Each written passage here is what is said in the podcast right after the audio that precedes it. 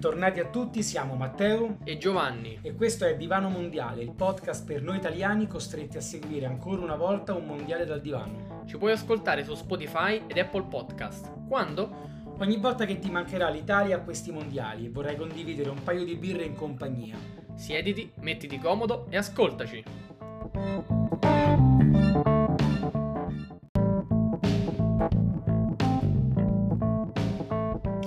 Bentornati a tutti i nostri ascoltatori a questa puntata di Divano Mondiale. Oggi parliamo del gruppo D che vedremo nei mondiali del Qatar 2022 e partiamo subito con un, con un gruppo, insomma, con un girone abbastanza particolare. Innanzitutto eh, c'è l'Australia, prima squadra che... Eh, cioè, prim- no, prima squadra, scusate, unica squadra a rappresentare l'Oceania a livello di continente. E Australia che si ricollega direttamente a quella che è la puntata precedente perché era nello stesso girone con il Giappone e l'Arabia Saudita che si sono qualificate senza problemi, mentre l'Australia ha dovuto affrontare eh, uno spareggio per arrivare fin lì. Ovviamente poi all'interno del gruppo D ci sono Tunisia, Danimarca e la Francia, che è una squadrona. Un bel giro da... anche questo. Matteo, da chi partiamo? Vogliamo partire proprio dagli ah, partiamo, australiani? Guarda, leviamoci subito Australia e Tunisia perché Ok. così abbiamo più tempo per parlare di comunque eh, le, le due apparentemente protagoniste Di, di quelle che ci piacciono, Esatto. proprio che...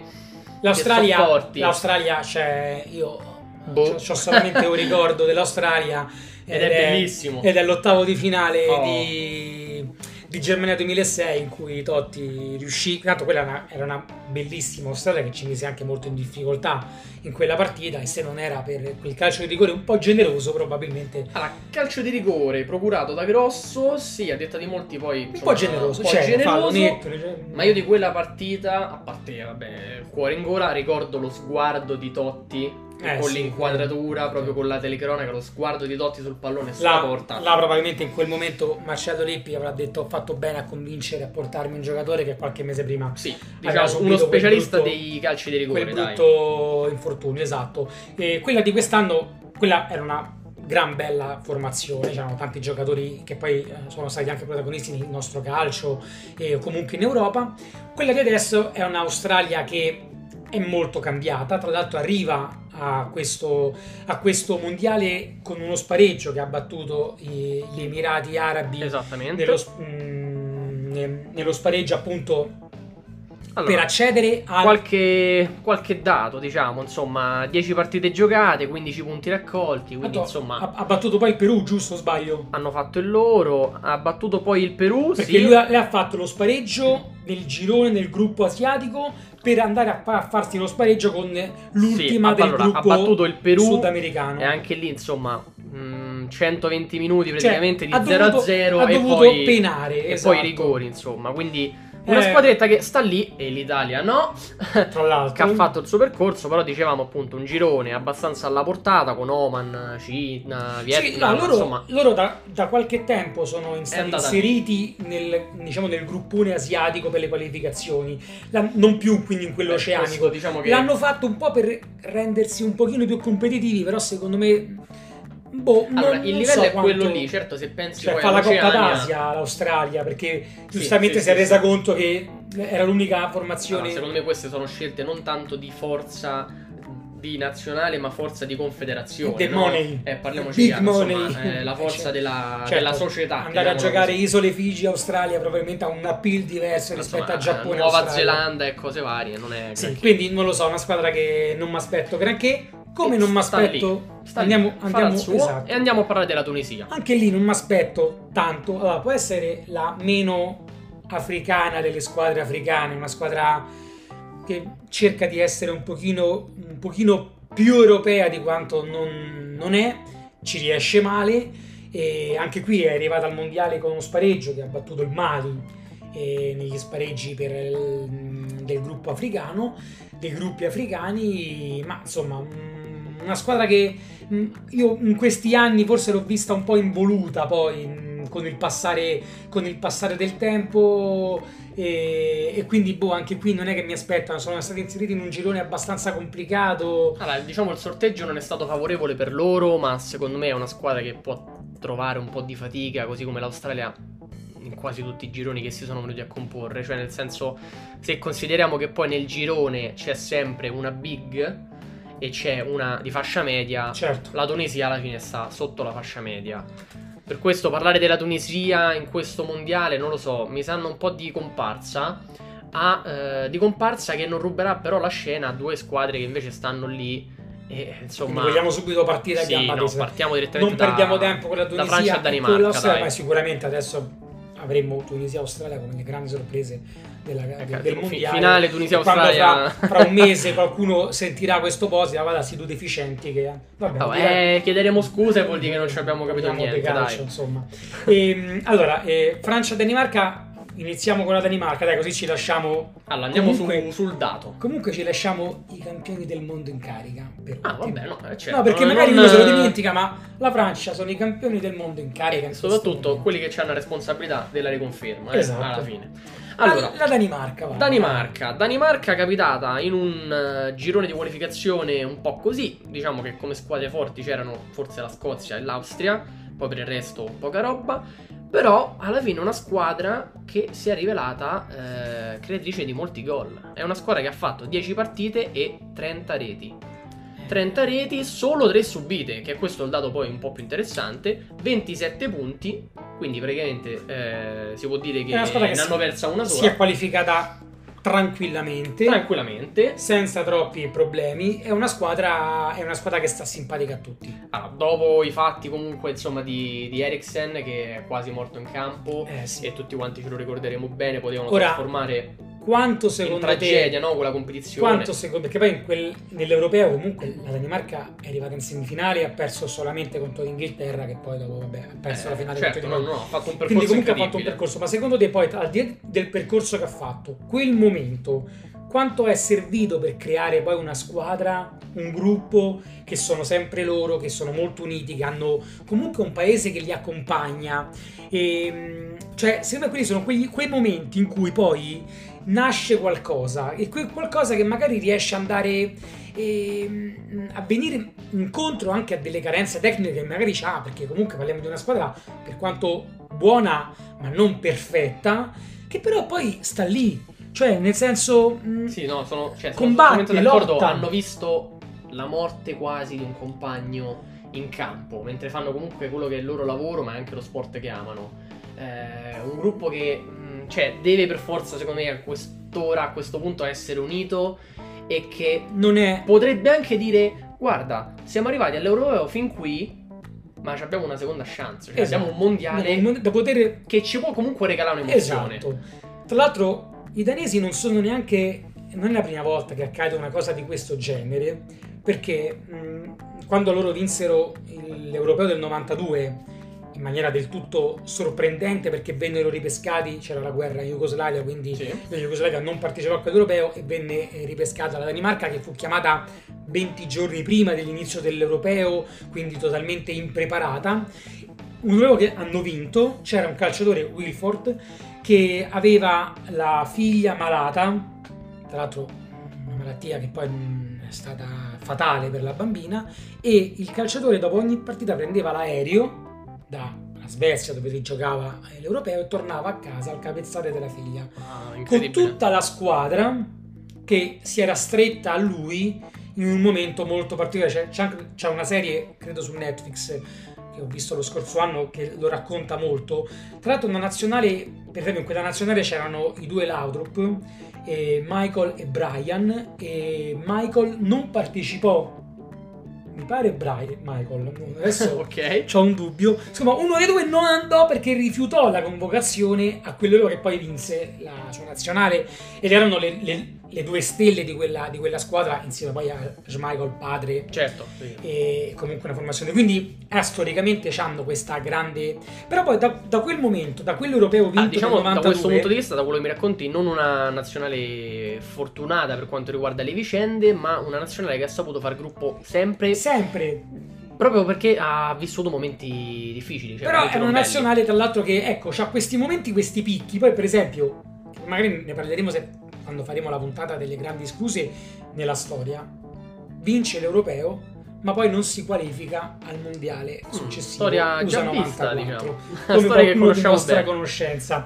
Quindi loro vincono quell'europeo, poi dopo ci hanno esplorato nel 2002 arrivando agli ottavi di finale nel mondiale eh, in Corea e Giappone, poi dopo zoppicano parecchio perché in Germania non si qualificano, nel 2010 in Sudafrica escono ai gironi, in Brasile non si qualificano, arrivano però agli ottavi di finale in Russia. Beh, allora, è una di quelle nazionali che secondo me ha regalato un po' più di gioie a livello europeo. Poi quando si tratta magari della qualificazione mondiale diventa sicuramente più complicato. È una squadra che mi sta particolarmente simpatica proprio per i calciatori che hai detto. Adesso c'è Michael Figlio. Sì. E eh, alla fine io sono molto legato a tutti quelli che hanno vinto la Premier con il Leicester di Ranieri. No, cioè, No. ovviamente. Io no, Sempre Forza Roma. E pescano anche loro parecchio in Italia. Ovviamente in attacco c'è Skov Olsen del, ehm, che ha giocato al, al Bologna, adesso è in Forza al Bruges. Eriksen, siamo super contenti di vederlo che è tornato Però in sta campo. facendo bene, eh. Sta facendo bene perché alla fine è un giocatore che ha le qualità, ovviamente ha avuto un problema di salute, è dovuto andare via dall'Inter per quello che è successo poi in campo perché eh, in Italia non avrebbe avuto l'abilitazione a giocare. È una nazionale che mi piace molto e ti dico una chicca statistica proprio perché sono nello stesso girone della Francia. Loro sono in eh, National League, eh, ovviamente nella Lega A, e hanno battuto per ben due volte, negli ultimi due, nelle ultime due volte che si sono incontrati, eh, la Francia. Una volta per 2-1 e l'ultima volta addirittura, poco tempo fa, per eh, 2-0. Quindi Quindi, è una chissà. nazionale che... mm, comunque che dà fastidio ai francesi. ai francesi gli sta a dar fastidio parecchio ultimamente, considerando che i francesi, e eh, possiamo benissimo vedere le formazioni di queste partite, non si sono risparmiati, non hanno messo in Assolutamente. campo eh, le riserve. Tra l'altro, poi magari ne parleremo mh, in qualche puntata che faremo sulle chicche di questo mondiale. Hanno una maglietta interessante, la seconda. Hanno una seconda maglia particolare. Esatto, che ne- non, che ne non parleremo, diciamo, ne diciamo parleremo. adesso. È una bella formazione, a me, a me piace, è una, una- una squadra che, che comunque mh, mi affascina. E però Vabbè, adesso ci apre. arriviamo. a- adesso ci sediamo, parliamo. Allora, purtroppo ci vediamo tutti quanti i nostri denti Allora, dico una cosa. eh, amari, i nostri bocconi amari. Dico una cosa. Eh, di- diciamola. Allora, a me la Francia non mi piace.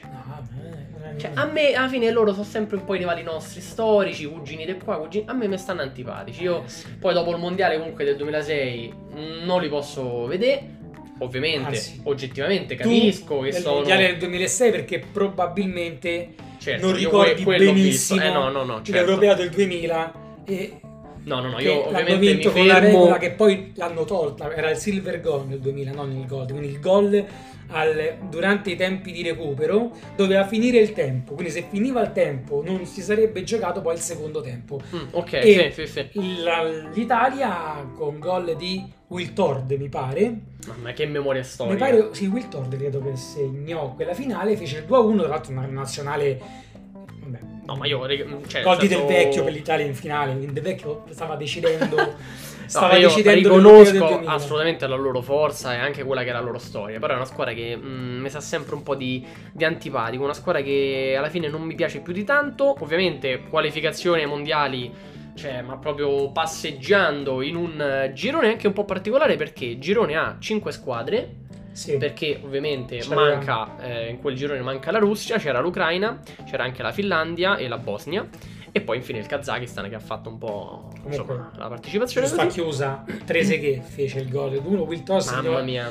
Will segnò il pareggio al 94esimo quindi noi al 94esimo subiamo il pareggio e al 103esimo Trezeguet decide. Sta- Tra l'altro, finale arbitrata da un certo Frisk, anche qui Frisk è famoso perché a Roma arbitrò un Roma Dinamo Kiev che finì con una monetina tirata in faccia a Frisk. Allora, diciamo che questa-. Vabbè, Per mm, te mi sembra una ferita ancora fresca. Sì, cioè, io, sì. ovviamente, per motivi anagrafici, Matteo è più grande di me. Io ho visto il mondiale del, Io mi ricordo del che 2006. Ricordo un po' di Giappone e Corea, ma poi eh, la mia cultura calcistica per quanto riguarda la nazionale inizia, è inizia quella. la- ma no, no, io invece anzi ti dirò di più, la Francia Per motivi mi sta anche antipatica per quel Francia 98 in cui Gigi Di Biagio sbagliò il rigore. Eh, certo. Sì, sì, nei sì. i quarti di finale a San Denis, tra l'altro prima del novantesimo Roberto Baggio si mangiò un gol clamoroso, c'era in porta a Barthez, quella- però quella oggettivamente era una gran bella Francia che poi meritatamente vinse il mondiale. Quello del 2000 probabilmente eh, eh, sì, l'Italia era arrivata in finale con, eh, soffrendo uh, tutte le sofferenze del mondo con l'Olanda, chiudendosi in quel modo, però probabilmente ci meritavamo la vittoria in quella partita. Detto ciò, comunque, hai fatto bene a parlare mh, così di, della Francia, che sì, sono antipatici, ma oggettivamente sono la squadra.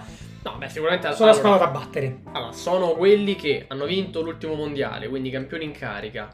Ehm una nazionale che è stata sempre lì, non è che è una cosa nuova che il fatto che siano così forti. Ovviamente c'è da dire che hanno delle stelle adesso, vedi, dei campioni. Vedi, vedi com'è la, la, visione, tu giustamente, come hai detto, no? tu hai memorie calcistiche diciamo dal 2002. Eh sì, dai. E per te chiaramente la Francia è stata sempre lì. Considera che la Francia, antecedente al mondiale vinto in casa nel 98, aveva saltato due mondiali come, 90 come qualcuno 94. che conosciamo. Come qualcuno che conosciamo. Tra l'altro nel 94 in, un, in, uno, in una partita eh, epica, nello spareggio, no spareggio, era l'ultima partita del girone con la Bulgaria, con eh, la Francia che doveva vincere a tutti i costi, ma era una squadra fortissima, e c'era Ginola ai tempi che era considerato un eh, lastro di quella Francia. E Ginola praticamente alla fine della partita ehm, la Francia il pareggio gli bastava. Uh-huh. Prende palla vicino alla bandierina, doveva solamente perdere tempo. Invece decide bene di voler tentare un dribbling, ma tipo al 92, poi non c'erano ancora i recuperi decisi. Quindi hanno comunque passato al novantesimo. Tenta un dribbling, perde la palla, contropiede la Bulgaria vince e passa e si qualifica al mondiale con il telecronista bulgaro che disse una frase che è diventata un po' un cult e in bulgaro ovviamente disse Dio è bulgaro perché fu una cosa enorme. Ginola tra l'altro ah, che giocava, giocava all'Olympique Marsiglia ed erano gli anni in cui c'era questa enorme competizione un po' come adesso però solo che allora era l'Olympique il Paris Saint Germain perché l'Olympique aveva vinto le coppe campioni con UEA con Papen contro il Milan. Quindi quindi, questa, quindi prima di quel mondiale la Francia non era niente, a parte l'Europa dell'84 non aveva vinto niente. Poi che fa? Cambia registro, ha un mondiale in casa, non lo sbaglia, lo vince meritatamente. Anche se poi lì parliamo anche di Ronaldo, quello che è successo, ma va bene. Lo sappiamo tutti, questo, cioè, questo posto, eh, insomma, cioè, posso ricordarlo per eh, vabbè, beh, questa è una cosa, è come dire... no, no, no, certo, cioè, ovvio. È una cosa che si, eh, ci si ricorda. Diciamo che mi stupisce il tuo conoscere questi aneddoti particolari eh, e sono però ovviamente super interessanti. Per me è ovvio che la Francia è sempre stata lì, eh, c'è sempre stata. Diciamo che la Francia eh, ha trovato una stella in Kylian Mbappé ma insomma non è che c'è soltanto lui in campo, è, è, una di quelle nazionali che veramente potrebbe avere la squadra A e la squadra B.